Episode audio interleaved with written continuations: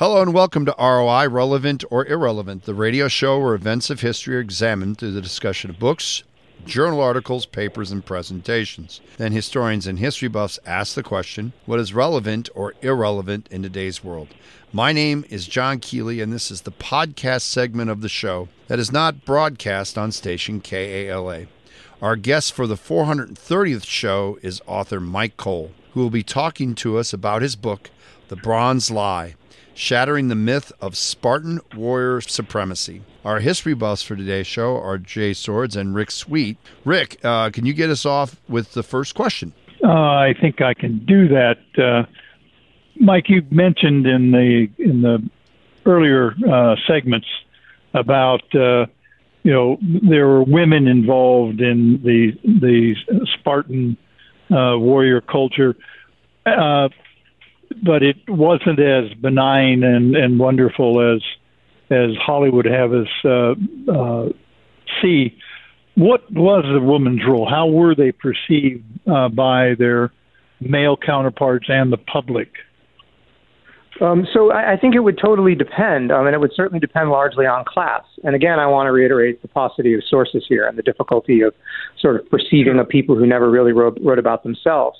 But I would argue that um, most Spartan women, at least at, at, that were Spartiatai, that were among the the the top elite that we uh, always uh, discuss would leave lead the lives of aristocratic women, which is to see that they would oversee the household, they would oversee um, the rearing of children, they would oversee the the spinning and weaving of cloth, they would oversee the domestic slaves that worked inside the household. The best uh, corollary I like to give uh, to people when they're trying to imagine life uh, in ancient Sparta is to think of life on a medieval feudal estate, right, where you have the lord and the lady uh, the Lord is the knight and uh, is, you know, worried about the harvest and worried about being available for warfare and worried about politics. And the lady is sort of managing the affairs of the home. Um, it's, of course, it's not a one to one corollary. Uh, this is not the medieval world, but it does help the casual uh, observer kind of try to form a picture. Uh, I, I do think that, again, I want to reiterate that while Spartan women did do some exercise. There was some tolerance for nudity, and there was um, the ability to inherit property, which is a huge, huge difference. Uh, still, uh, it, it ain't a great life. You do not want to be a woman in the ancient world. Okay, Jay. I want to talk about what we can at least piece together uh, about Spartan military practices. Uh, in particular, what do the sources seem to see as Sparta's uh, military um, strong points? What are they particularly good at? Um, and and how do the do the rest of the um, the ancient world um, think of the Spartans? Are they caught up in some of that propaganda? Are they more realistic in their in their assessments? So, sort of a two part question. Sure. So the, the, the overall consensus seems to be that Sparta excelled in, in the core of heavy infantry, which is to say the hoplite. This is the, the, the core Greek infantrymen who had the hopla, which is the Greek for the complete panoply, the spear, the, the sidearm sword, the, the helmet, the breastplate, the greaves. Although I will point out that, again, when you talk about the Spartan army, it's not monolithic. Like what it meant to be a hoplite changed over time during the Peloponnesian Wars.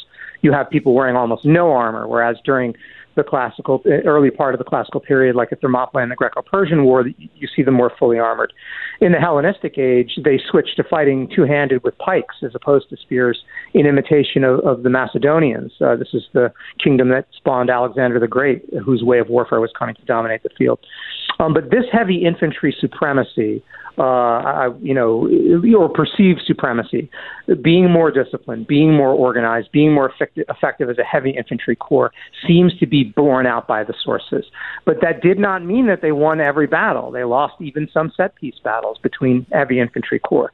And I mentioned this before, and I'll say it again because it's very important is that I believe it was social conservatism that the Spartans sort of got high on their own supply and believed their own myth that the that this heavy infantry corps had a social component that you know you didn't want to be anything else. It's sort of like being a knight in the Middle Ages. Yeah, it's a tactical role, but it's also a, a social role, right? You wouldn't want to be less than that, and that caused the Spartans not to invest in what we call in modern military terminology combined arms which is to say missile troops, naval troops, um, siege warfare, cavalry. These are all things that are necessary to uh, prosecute effective battles.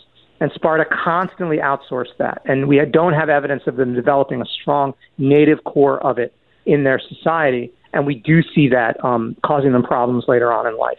Even further, is that because the citizenship franchise, which produces these, you know, heavy infantry warriors, was not extended, later on in Sparta's history, we see them freeing their slaves and arming them as, as heavy infantry, which is really dangerous when because if you train your slaves to be warriors, they might turn those arms on you, and it's a sign of how desperate Sparta was to um, have manpower uh, and their inability to extend the citizenship franchise that brought that about.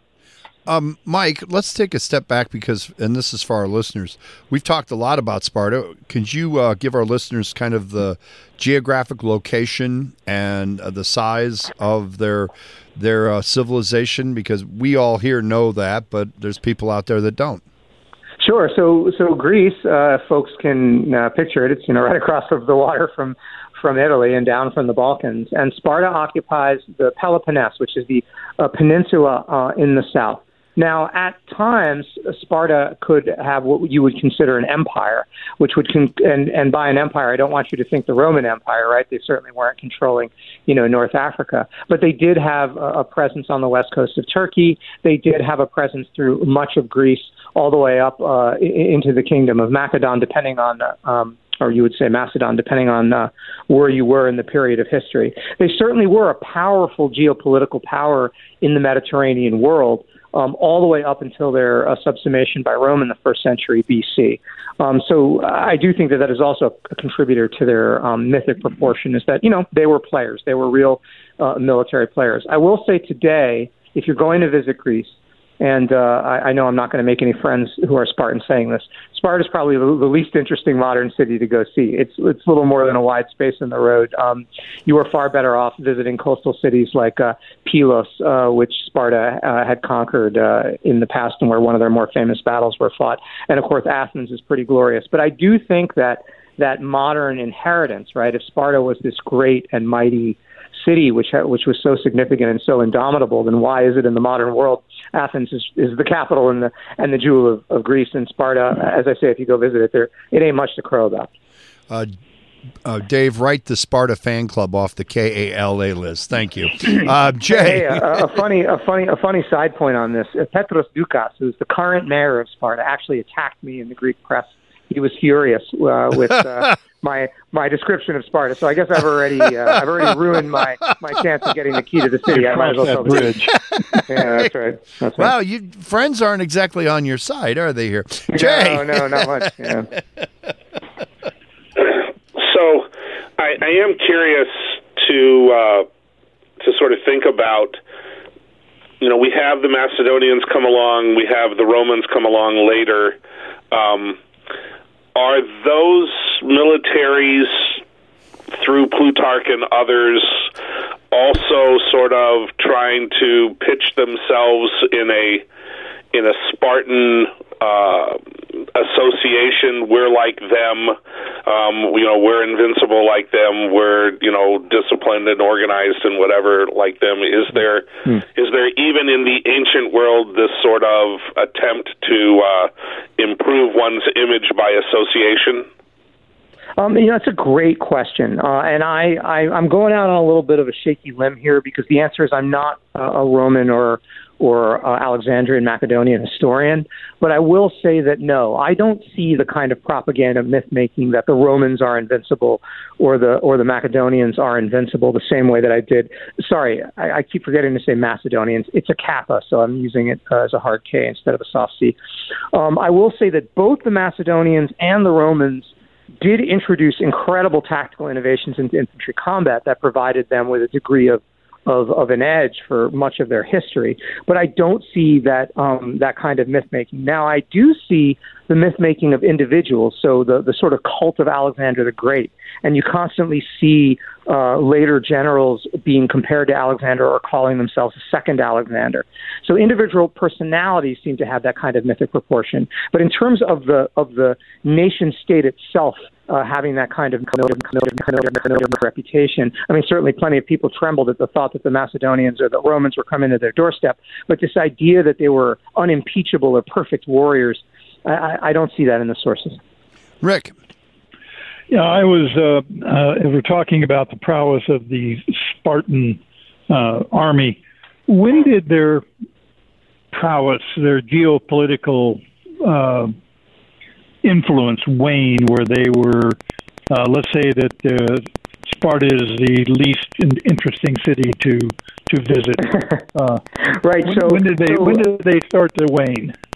Right. So everybody knows about Sparta and the Greco-Persian War, and it's it's such a shame because there's so much more history. I mean, it, you know, they didn't go out until the first century BC. There was a Spartan king, Cleomenes III, who had this brief revival where he he ruled as a despot uh, you know, Sparta usually had two kings, and he ruled alone and overthrew a lot of the representational government machinations that kind of kept Sparta a little more equal, and basically ruled as a as a sole tyrant. And he reformed the Spartan army along the lines, uh, armed in the Macedonian manner, to quote Plutarch's description, which is to say that he equipped them with the long pikes that the that the uh, Macedonians were using. And he prosecuted a very energetic campaign in the end of the third century BC where Sparta almost got back on its feet again as a real power. And it was defeated by the Antigonids. The Antigonids were a dynasty that were descended from one of um, Alexander the Great's generals after his death, Antigonus Monophthalmus, um, who defeated them at the Battle of Sellasia in, in uh, 222 BC, which is a battle that I cover uh, in the book. Um, but there was this brief moment that Sparta looked like it was back and that it looked like it was going to be a, a real uh, ancient world power again. And uh, and uh, that battle really sealed their fate. And after that, I would I would argue that they really were consigned to the dustbin of history, although they weren't formally cons- uh, subsumed into Rome until much later. Okay. Uh, a question then, being that well, let's modernize it. Being that you've been to Greece, and um, do they still have um, Greek Sarah? As you said, you ticked off the uh, mayor of Sparta. Uh, does he consider himself a Greek, or is are they still defining themselves by their um, supposed ancient uh, relatives? Well, so I don't want to speak for modern Greeks. Um, I, I think it, I think it really depends, but you know, Greece is a modern, unified European country these days. Right. I think that my experience over there is that you know, being from Sparta would be like being from Alabama in the United States. You know, you may be proud. I'm I'm down here in New Orleans right now, and you know, you see people who we we just had Hurricane Ida, and there are all these people that are defiantly proclaiming, you know, I'm a New Orleanian. I don't care about hunting hurricanes. You know, I'm there's certainly cultural identity and allegiance uh, to the city of New Orleans and to the South that you see in the United States. And I think it's similar up there. You know, people from Theba, people from Athens, like there's certainly aspects of that that they bring home. But you know, it ain't the ancient world anymore, right? Greeks are Greeks are people in Greece. But that said, I'm I'm saying this from the outside, right? I'm an American uh, saying this from a from a good distance. I, I will defer to actual modern Greeks in your audience for the truth of that. Okay. We would like to thank our guests for today's 430th show, author Myke Cole, who talked to us about his book, The Bronze Lie shattering the myth of Spartan warrior supremacy. The history buffs for today's show were Jay Swords and Rick Sweet. You can listen to ROI as it's being broadcast on Friday nights on KALA HD2 88.5 FM and 106.1 FM in the Quad City region at 9:30 p.m. You can also listen to the show as it's being broadcast on tunein.com. Put KALA HD2 in the search box and look for ROI. Many of our previously recorded shows can be heard at SoundCloud.com. Just put KALA Radio in the search, click on the first icon, and scroll down to find ROI shows. You can also find ROI on your favorite streaming platforms like Spotify, Apple Podcast, and Google Podcast. This is ROI recorded at station KALA, St. Ambrose University.